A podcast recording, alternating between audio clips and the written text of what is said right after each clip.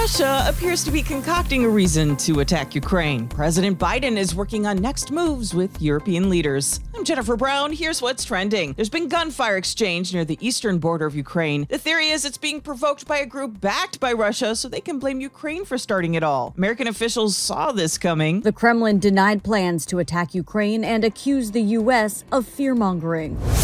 And the Oscar goes to- Organizers of the Academy Awards are trying hard not to make it a super spreader event. Most people attending the Oscars next month in Los Angeles will be required to show proof of vaccination or at least two negative COVID tests. That includes nominees. And depending on where people sit at the Dolby Theater, face mask requirements will also vary.